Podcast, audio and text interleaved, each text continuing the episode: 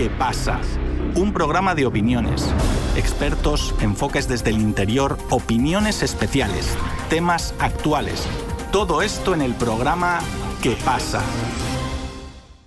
En el marco de la operación militar especial de Rusia para la desnazificación de Ucrania, las fuerzas rusas han abatido o capturado en reiteradas ocasiones a mercenarios de distintas nacionalidades, entre ellos no pocos ciudadanos latinoamericanos, en particular los colombianos. Los oriundos del país cafetero, quienes en su mayoría son militares retirados, en frecuentes videos o entrevistas han declarado que luchan a favor de Ucrania por una buena paga que les han prometido, pero también, según afirman, por convicción en contra del comunismo, en referencia a Rusia. Y aunque Rusia dejó la doctrina comunista hace más de 30 años, muchos de estos mercenarios parecen tener una realidad distorsionada en criterios políticos de lo que pasa en Rusia. Pero muchas de estas opiniones también pueden basarse en pensamientos radicales que se asocian a los grupos paramilitares de la extrema derecha colombiana. Nuestro compañero Cristian Galindo amplía el tema. Así es, Víctor. Desde el inicio de la operación especial, miles de mercenarios bajo el patrocinio de Occidente llegaron a combatir contra las fuerzas rusas para defender al régimen de Kiev. Y aunque entre estos mercenarios no faltaron los aventureros, también llegaron extremistas de posturas de extrema derecha de distintos orígenes, aunque tampoco faltaron los que llegaron buscando algo de dinero y entre esos se encuentran los mercenarios latinoamericanos. Pero por ahora nos enfocaremos en los mercenarios colombianos, que han llegado a Ucrania a combatir codo a codo con las tropas neonazis de Zelensky. Como es bien sabido, el soldado colombiano es conocido internacionalmente por un entrenamiento de calidad, debido a los más de 60 años de conflicto interno en el país latinoamericano, por lo que muchos exmilitares de este país son bien solicitados en empresas de seguridad extranjeras y han prestado servicios de este tipo en muchos países como Emiratos Árabes Unidos, Arabia Saudí y otros más. Pero en el caso de Ucrania pasa algo que no puede pasar desapercibido con algunos mercenarios colombianos. En videos y entrevistas que se han realizado a estos mercenarios, muchos han detallado sus razones que los llevaron a querer ingresar a las brigadas internacionales ucranianas. Muchos suelen mencionar el tema de los pagos, que van desde 800 hasta 2 mil dólares por día. Aunque estas cifras van cambiando normalmente y hay quienes han dicho que ni siquiera les han pagado por sus servicios. Pero hay otros colombianos, los cuales en su mayoría formaron parte de las Fuerzas Armadas de Colombia o también hicieron parte de la Policía colombiana. Estos sobresalen por sus razones de combatir en Ucrania y gran parte de estas razones son para combatir el socialismo que representa Rusia, evitar la expansión del comunismo. Acá les dejamos una prueba de esto. Yo prefiero pelear esta guerra acá en, pues en Ucrania que pelearla en, en mi país, ¿no? Porque pues probablemente si los rusos ganan acá, probablemente pues Venezuela también invada Colombia. la pregunta para algunos, mi respuesta será para algunos complicada, para otros será muy sencilla. Yo llegué aquí por mis ideales, porque apoyo la democracia, no comparto el comunismo socialismo y lastimosamente en mi país ya se ha visto influencias de Rusia hacia Sudamérica.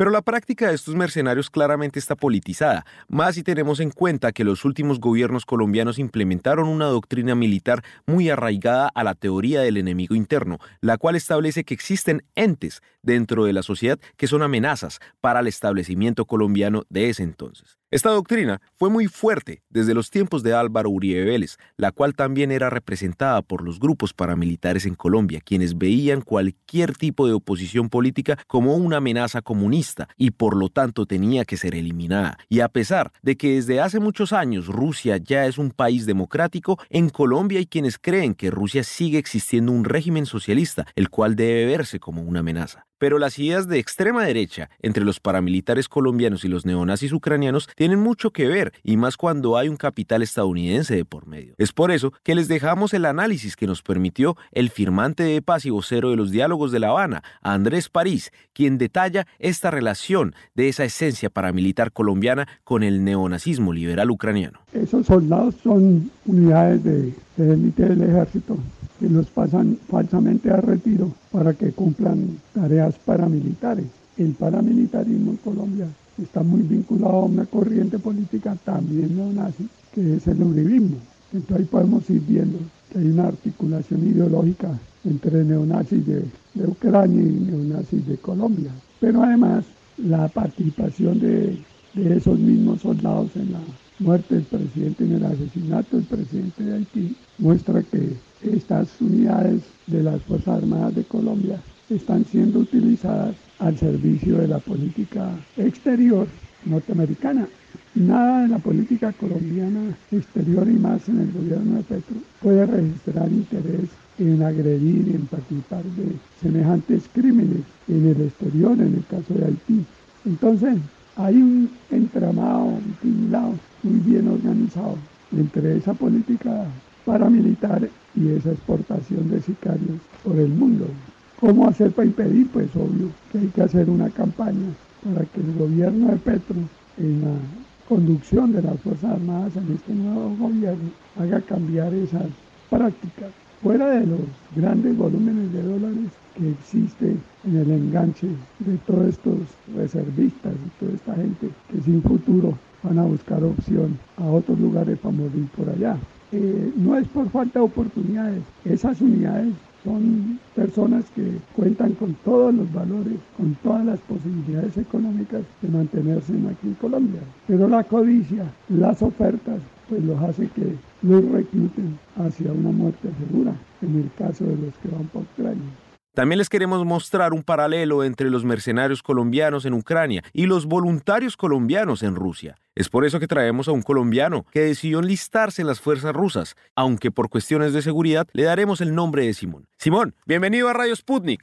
Hola, Cristian, buenas tardes. Mucho gusto. Simón, es interesante ver que un colombiano se haya enlistado en las fuerzas rusas, pero sobre todo en ese carácter voluntario, no en un carácter mercenario. Pero coméntenos, ¿cómo se puede diferenciar el ser voluntario dentro del ejército ruso a lo que es el carácter mercenario como muchos otros colombianos lo han hecho para las fuerzas ucranianas? Coméntenos un poco de eso. Bien, bien, Cristian, claro que sí. Mira, básicamente las posiciones en realidad son diferentes porque cuando uno viene a prestar la colaboración a las Fuerzas Armadas rusas, primero que todo uno pasa un proceso de escogencia desde la evaluación médica personal que le hacen a uno, luego viene el tema de contratación, las personas firmamos directamente, los extranjeros, y a través de un formato legal dado por una ley, una ley nacional, tuvimos la oportunidad de encontrar un esquema legal, totalmente legal. Firmamos, se firma contrato, ese contrato tiene unas obligaciones prestacionales, sociales, adicional llegamos y recibimos entrenamiento militar durante tres meses, donde recibimos toda la dotación general, tanto desde vestuario hasta, por decirlo así, algo mínimo como el tema de aseo personal, todo el tema de alimentación, transporte, que adicionalmente, una vez se firma contrato, que es lo más importante, se inicia el trámite para la, el recibimiento de la nacionalidad rusa. Entonces, de esa manera, cuando ya entramos en combate, ya entramos a las cercanías, a la primera, segunda línea, que se le llama acá en Rusia, ya estamos totalmente legalizados y esto nos permite adquirir un compromiso tanto en el tema de, las leyes rusas y no simplemente llegar a hacer de las suyas, a querer abusar muchas veces de la población civil, que eso es lo que el gobierno ruso, a través de esta disposición, desde esta plataforma legal, no permite y no quiere que suceda. Es básicamente la gran diferencia en lo que es ser un soldado de la Federación Rusa y ser un soldado de los enemigos.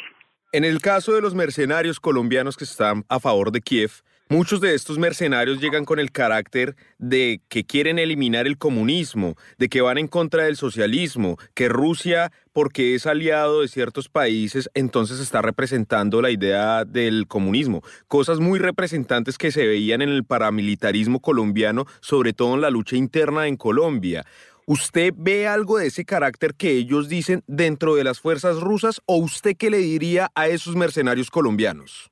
Bueno, eh, definitivamente y desafortunadamente para nuestras sociedades en Occidente, en Latinoamérica, de hecho veo un gran, una gran desinformación, pero una desinformación totalmente sesgada a lo que estos países quieren hacer de nosotros para traernos como carne de cañón, traernos como... Cristian, aquí definitivamente, primero que todo, Rusia hace muchos años dejó de ser un país medianamente socialista y del comunismo queda solo el Partido Comunista, que es un partido político que se adhiere siempre a las votaciones para presidencia, para eh, Cámara de Representantes y etcétera, por los diferentes mecanismos. Entonces, en base a eso, esto es un país totalmente capitalista, es un país totalmente en vía de desarrollo, con muchos potenciales en el tema de recursos naturales, pero nosotros, nosotros como ejército, estamos encaminados solo a la defensa nacional, a la defensa de los valores morales de la familia, y al no permitir que estas fuerzas extremistas, pro-nazis, pro-occidentales, vengan a, a destruir el país.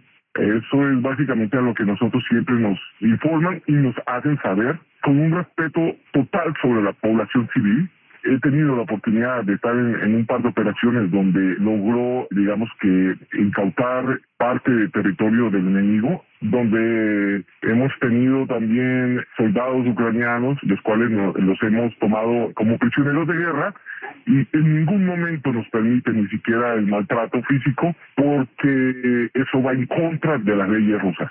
Acá por último, y volviendo acá al tema de los neonazis, los neonazis ucranianos, ¿Se ve bien reflejado ese parámetro entre neonazis y el pensamiento paramilitar colombiano? ¿Y ustedes cómo lo ven allá desde el frente? Bueno, con respecto al tema neonazi, en realidad cuando se habla con la gente, primeramente con los prisioneros de guerra, sí, ellos tienen unos lineamientos directos al respecto.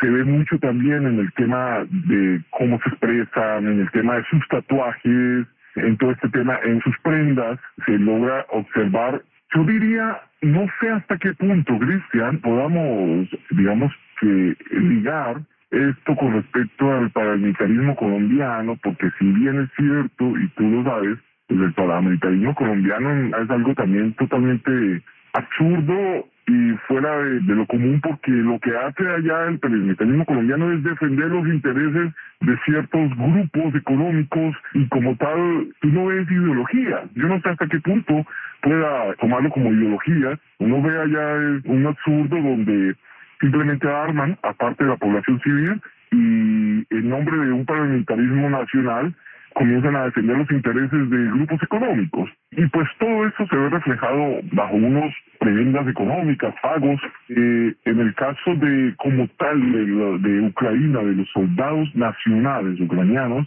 uno ve una total, eh, digamos que es desabastecimiento, gente totalmente desnutrida, gente que sí está por una causa que le han logrado en el transcurso de varias décadas meter eso en sus cabezas y simplemente está por una lucha nacional, que es lo que ellos consideran supuestamente lo correcto. Entonces yo no veo ningún tipo de, de asociación porque son movimientos totalmente diferentes, con intereses totalmente diferentes, Cristian. Perfecto, Simón. Pues precisamente nosotros acá seguiremos viendo lo que es esta cuestión de los mercenarios latinoamericanos, entre los cuales resaltan claramente los colombianos, pero también hay otros, peruanos y demás. Pero eso lo seguiremos viendo aquí en Sputnik. Así que, Simón, muchísimas gracias por permitirnos estos comentarios, sobre todo en su experiencia ahí en el campo de batalla. Y claro, le deseamos mucha suerte y salud ante estos momentos difíciles y seguiremos en contacto para seguir mirando precisamente lo que pasa allá en la zona de la operación especial contra el nazismo. Y sobre todo informando correctamente, Cristian, porque realmente es muy triste y vergonzoso la desinformación que se vive en nuestros países, en nuestra sociedad latinoamericana.